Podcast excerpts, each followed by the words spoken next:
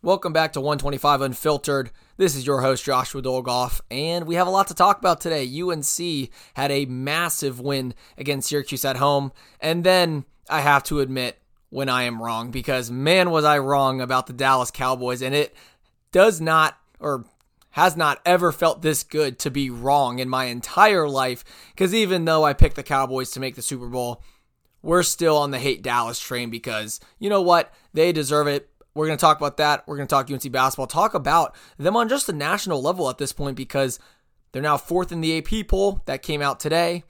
And I think it's finally time, time to start talking about them as national championship contenders, potentially. Potentially being the big word. But let's just get started. UNC had a monster home game against the Syracuse Orange, winning a just absolute butt kicking 103 to 67.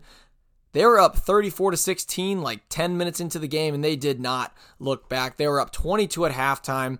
They were up almost 40 at one point and it was just pure domination. It started with uh, RJ Davis, 22 points, 7 of 12 from the field. A very efficient day for RJ, 4 of 6 from the three point line, 5 steals as well. He was a plus 30.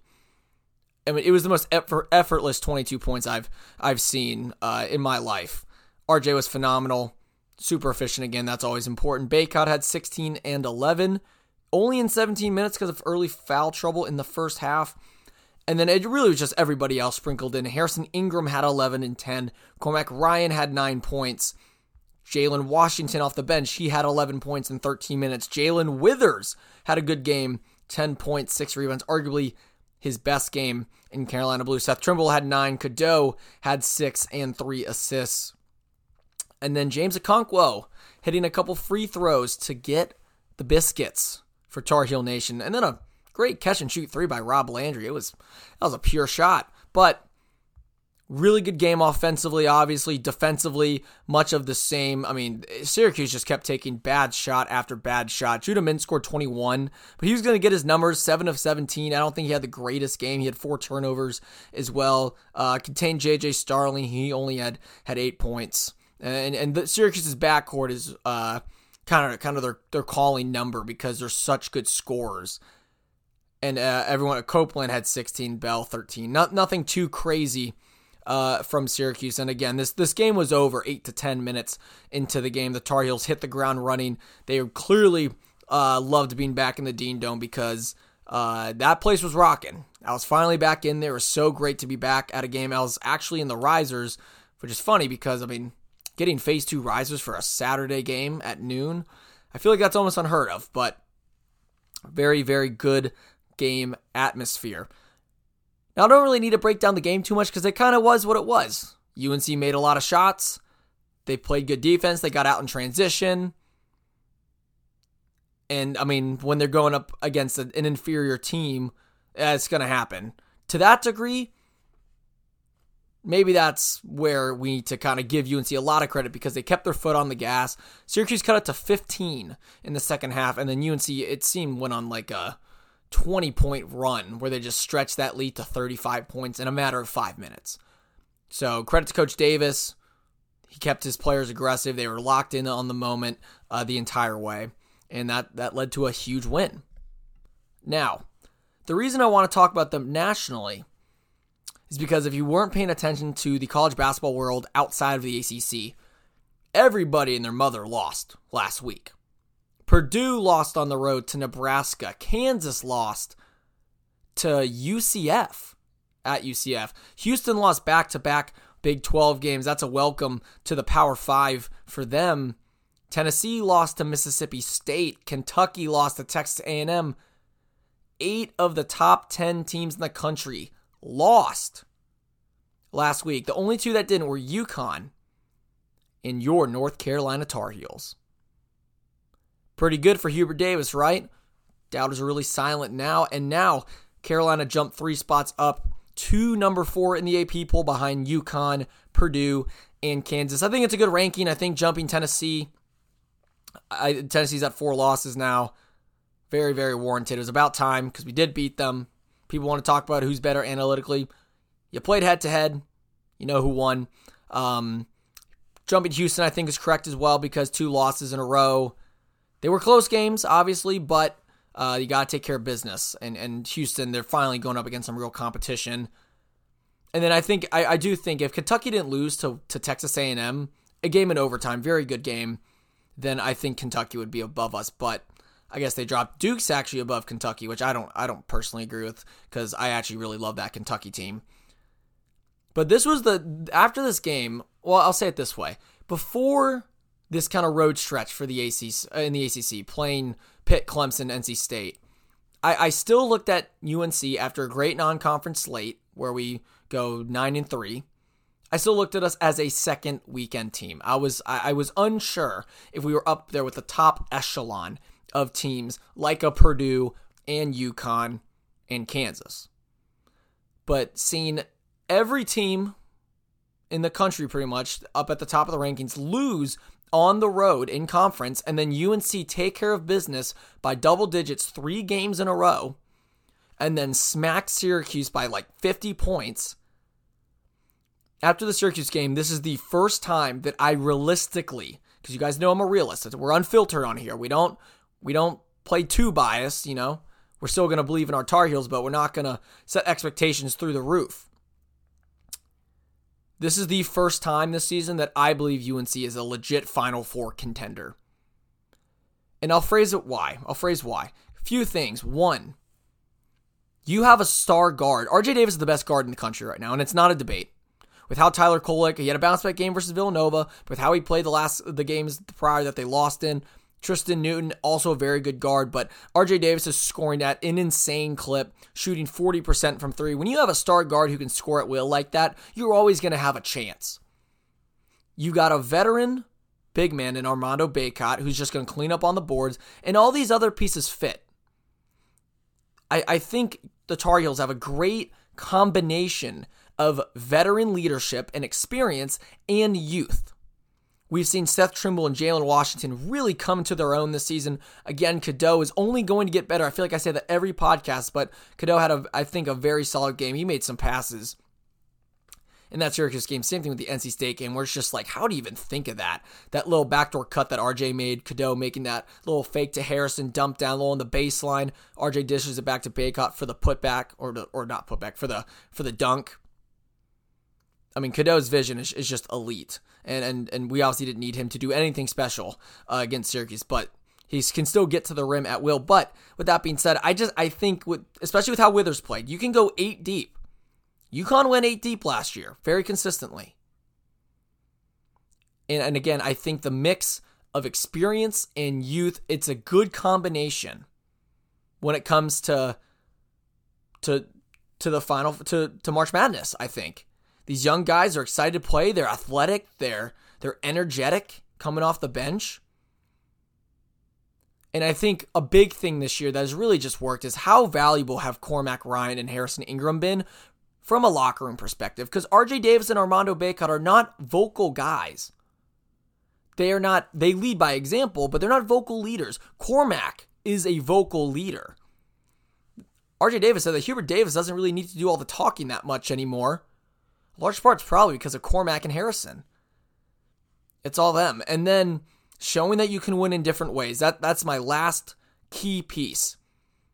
You go win ugly against Pitt and NC State. You play a good top 25 team in Clemson and they've shown they can win defensively. They can win by making buckets, by making jump shots. And against Florida State in their first ACC game. They're down 14 in the Dean Dome. They found a way to claw back. This team has won in several different ways. They have a balanced roster. They block in defensively. Everyone plays their role. There are no egos. The the pecking order in terms of who's our first option, second option is very clear, and I think that is why UNC for the first time, I think this season, is a legit Final Four contender and absolutely a potential title favorite. And that feels good to say. It's been so nice to have a good Carolina basketball team. First time since uh, really the, the, the Coby White, Cam Johnson. Your first time for me, obviously, at college. And when you look at the rest of the schedule, In January, like you play at Louis, you play home against Louisville. I mean, you might as well not play that game. That's a Tar Heel win. Then you go on the road to Boston College. Not a bad team, but you know they're still Boston College. Play against Wake at home. That that'll be the tough one. Wake's a very good team. I know they they lost to Florida State, but Wake is solid. Hunter Sallis is good. Hildreth is good. Boopie Miller. I mean, they've got dudes who can score. And then you're at Florida State and at Georgia Tech. And then in a blink of an eye, you're at Duke. You're or you're home against Duke. February 3rd. So UNC could easily rattle off five more wins in a row before playing at or home against Duke. And at that point, you're what? 19 and 3? 10 and 0 in conference? It is doable with the slate, with how bad the ACC is this year. And then you're looking at them as like a top three team because people can make fun of the ACC slate and scheduling and how bad the conference is all they want. I agree. The ACC is bad this year. But if you take care of business, that's what good teams do. Good teams take care of business, whether it's on the road or at home. When you are the better team, you should win. And that's all the Tar Heels have done in ACC play this year 5 0 in conference. I believe they're 14, 13 and 3 overall. So they'd be 18 and 3 before playing Duke for the first time. And it, it, it's exciting to watch. That Syracuse game was electric. Let's hope the Tar Heels can keep it going. I guess uh, from a national scope basketball wise,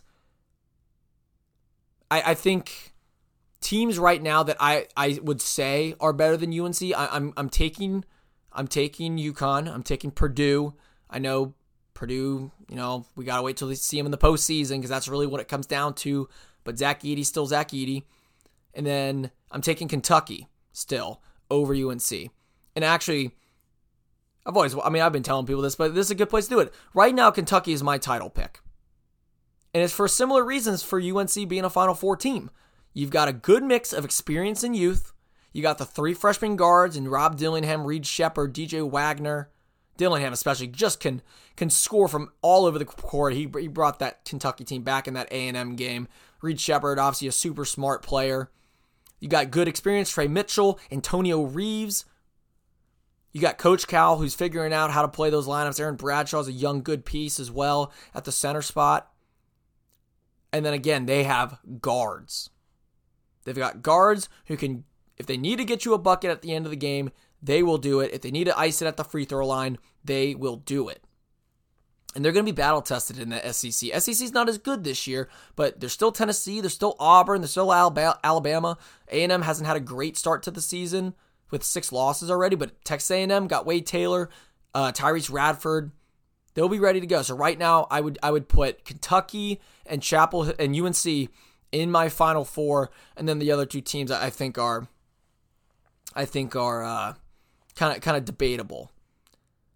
And then last note, talking a little bit about Duke because I think now this is the next big game on our radar.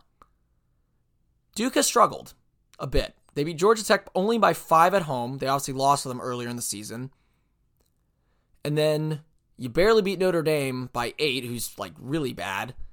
Beat Pitt by 22. That's a good win. But I think stacking up UNC to Duke, because these are the two best teams in the ACC. it's them two, and then there's a massive drop off. I actually think UNC matches up really well against Duke because obviously they'll have Mark Mitchell back but it's four guards and Kyle Filipowski. Not much variation, not much size. UNC will be bigger. I think they're deeper. I think they play better together. So when that game comes around in the Dean Dome, and we're obviously it's a rivalry game, it's a big game. But I, I think UNC has a very good chance of winning that game because right now they're just playing better basketball. I mean, uh, it, it took a, a few threes from Tyrese Proctor to beat a a Georgia Tech team that is one and four and eight and eight overall. It's it's not the greatest team ever, yet they're at home too. And you know, I just and I'm not trying to be a Duke hater because I think after Duke beat Baylor and Jared McCain was getting buckets, like I, I think that team really hit a turnaround. But they they have no depth, and I, I think their seven number seven ranking is is not deserved because you beat Baylor and you beat uh, Michigan State, who's the biggest disappointment this year. Who else have you beaten? and like only a couple teams handedly that's like a legit conference, not like like Queens College or whoever else you're playing. So in terms of how we stack up, I I, I really think UNC is the the best team in the ACC, and I think by the time we play Duke, uh, we should be riding a what is it 9 10 11 game win streak uh, and we should continue it because again I, I just think duke's lack of size is going to is going to haunt them. Because last year they had Dereck Lively. They don't have him anymore. Anyways i've been talking unc basketball for 15 minutes. Let's go to the nfl because ladies and gentlemen i was wrong. I tried to get cute. I tried to you know get a little fancy pick the dallas cowboys because Maybe this is their year. Maybe they'll finally get over, you know, the hump. Not a chance. Yesterday, Jordan Love went into town and just spanked the Dallas Cowboys. 16 of 21, 272 yards, three touchdowns. Aaron Jones had three touchdowns. The Packers were getting anything they wanted and every single drive. Wide receivers were wide open. Dak Prescott threw two picks, one being a pick six, one uh, on a very good uh, Jaire Alexander play. Now, again, not happy, or you know, not happy my prediction's wrong, but I'm not upset that it was the Cowboys losing. It's almost a win-win. It's like the LeBron line meme. Like I knew this was going to happen. But if you're a Cowboys fan, I I just feel so bad for you because at least the Giants, at least like we know we're bad the Cowboys, you have these high expectations every year, and I, I seriously don't understand what, how they didn't get the job done. You've got the number one offense, you've got a good pass rush. I mean, they just can't stop the run. And now, obviously, Mike McCarthy's going to go. So, fully acknowledge that my prediction was wrong. Should have rolled with San Francisco. I also picked the Rams. They lost. Super happy for Detroit uh, in that city because 32 years, it's been a long time. Uh, Dan Campbell coached a great game yesterday, and I, I, think the Lions are a huge threat to make the Super Bowl uh, uh, as well. Their defense tightened up, especially in the red zone, only allowing three field goals on three trips from the Rams. And then uh, St. Brown with some clutch catches. Jared Goff was on the money almost all game. You run the ball uh, uh, decently well, even though you could run it better. And then obviously Chiefs handle business versus the Dolphins, no surprise. And then the one prediction I guess I got right with uh, the Texans winning 45 to 14. CJ Stroud uh, looking looking like a top 10 guy in the league. I mean, Joe Flacco his two pick six don't doesn't help. But Stroud had 274 yards, three touchdowns. My boy Nico Collins, 96 yards and a touchdown. Love that guy. But Houston going to play the Ravens. And then it's going to be Buffalo hosting the Chiefs in a rematch. Just another Josh Allen, Patrick Mahomes showdown, which we're looking for. And then right now, Bucks are up 16 to 3. Philly looks like they're just going to continue to tumble their way out of the playoffs, losing 6 of their last 7. And in that case, it will be the Niners playing the Packers. And then the Lions hosting the Buccaneers. As of now, maybe the Eagles make a second half comeback. Five minutes left in the second quarter. So, prediction wise, there, uh, I'm rolling Ravens over the Texans. I'm actually going to take the Bills just because they're at home over Kansas City. If it was flipped, I would have taken Kansas City. I'm rolling with the home team. And then I think Lions and Niners is pretty self-explanatory. I'm rooting for the Lions though. Hope they I hope they can get the job done. I think it'll be so fun to see uh, Dan Campbell in a Super Bowl. I just hope he doesn't outcoach himself by you know playing it too risky. So, uh, but it's been a great weekend of football. Obviously, a great week of Carolina basketball. The women's team is also getting it done. I'll want to talk about them more in the future. They beat Virginia 81 68. Deja Kelly had a good week, even though they lost to Florida State. So, and they're 23rd in the country. So, that's to do it for today's episode. Uh, glad, always happy to talk. Uh, Carolina basketball, we'll talk more about them. They have their game against Louisville on Wednesday. Shouldn't be a problem there. And then more NFL content soon to come. Also, keep uh, an ear out, I guess, for uh, an eye and an ear out. Why not? For some hockey content because I'm to go to a couple Canes games in February. I want to talk some hockey.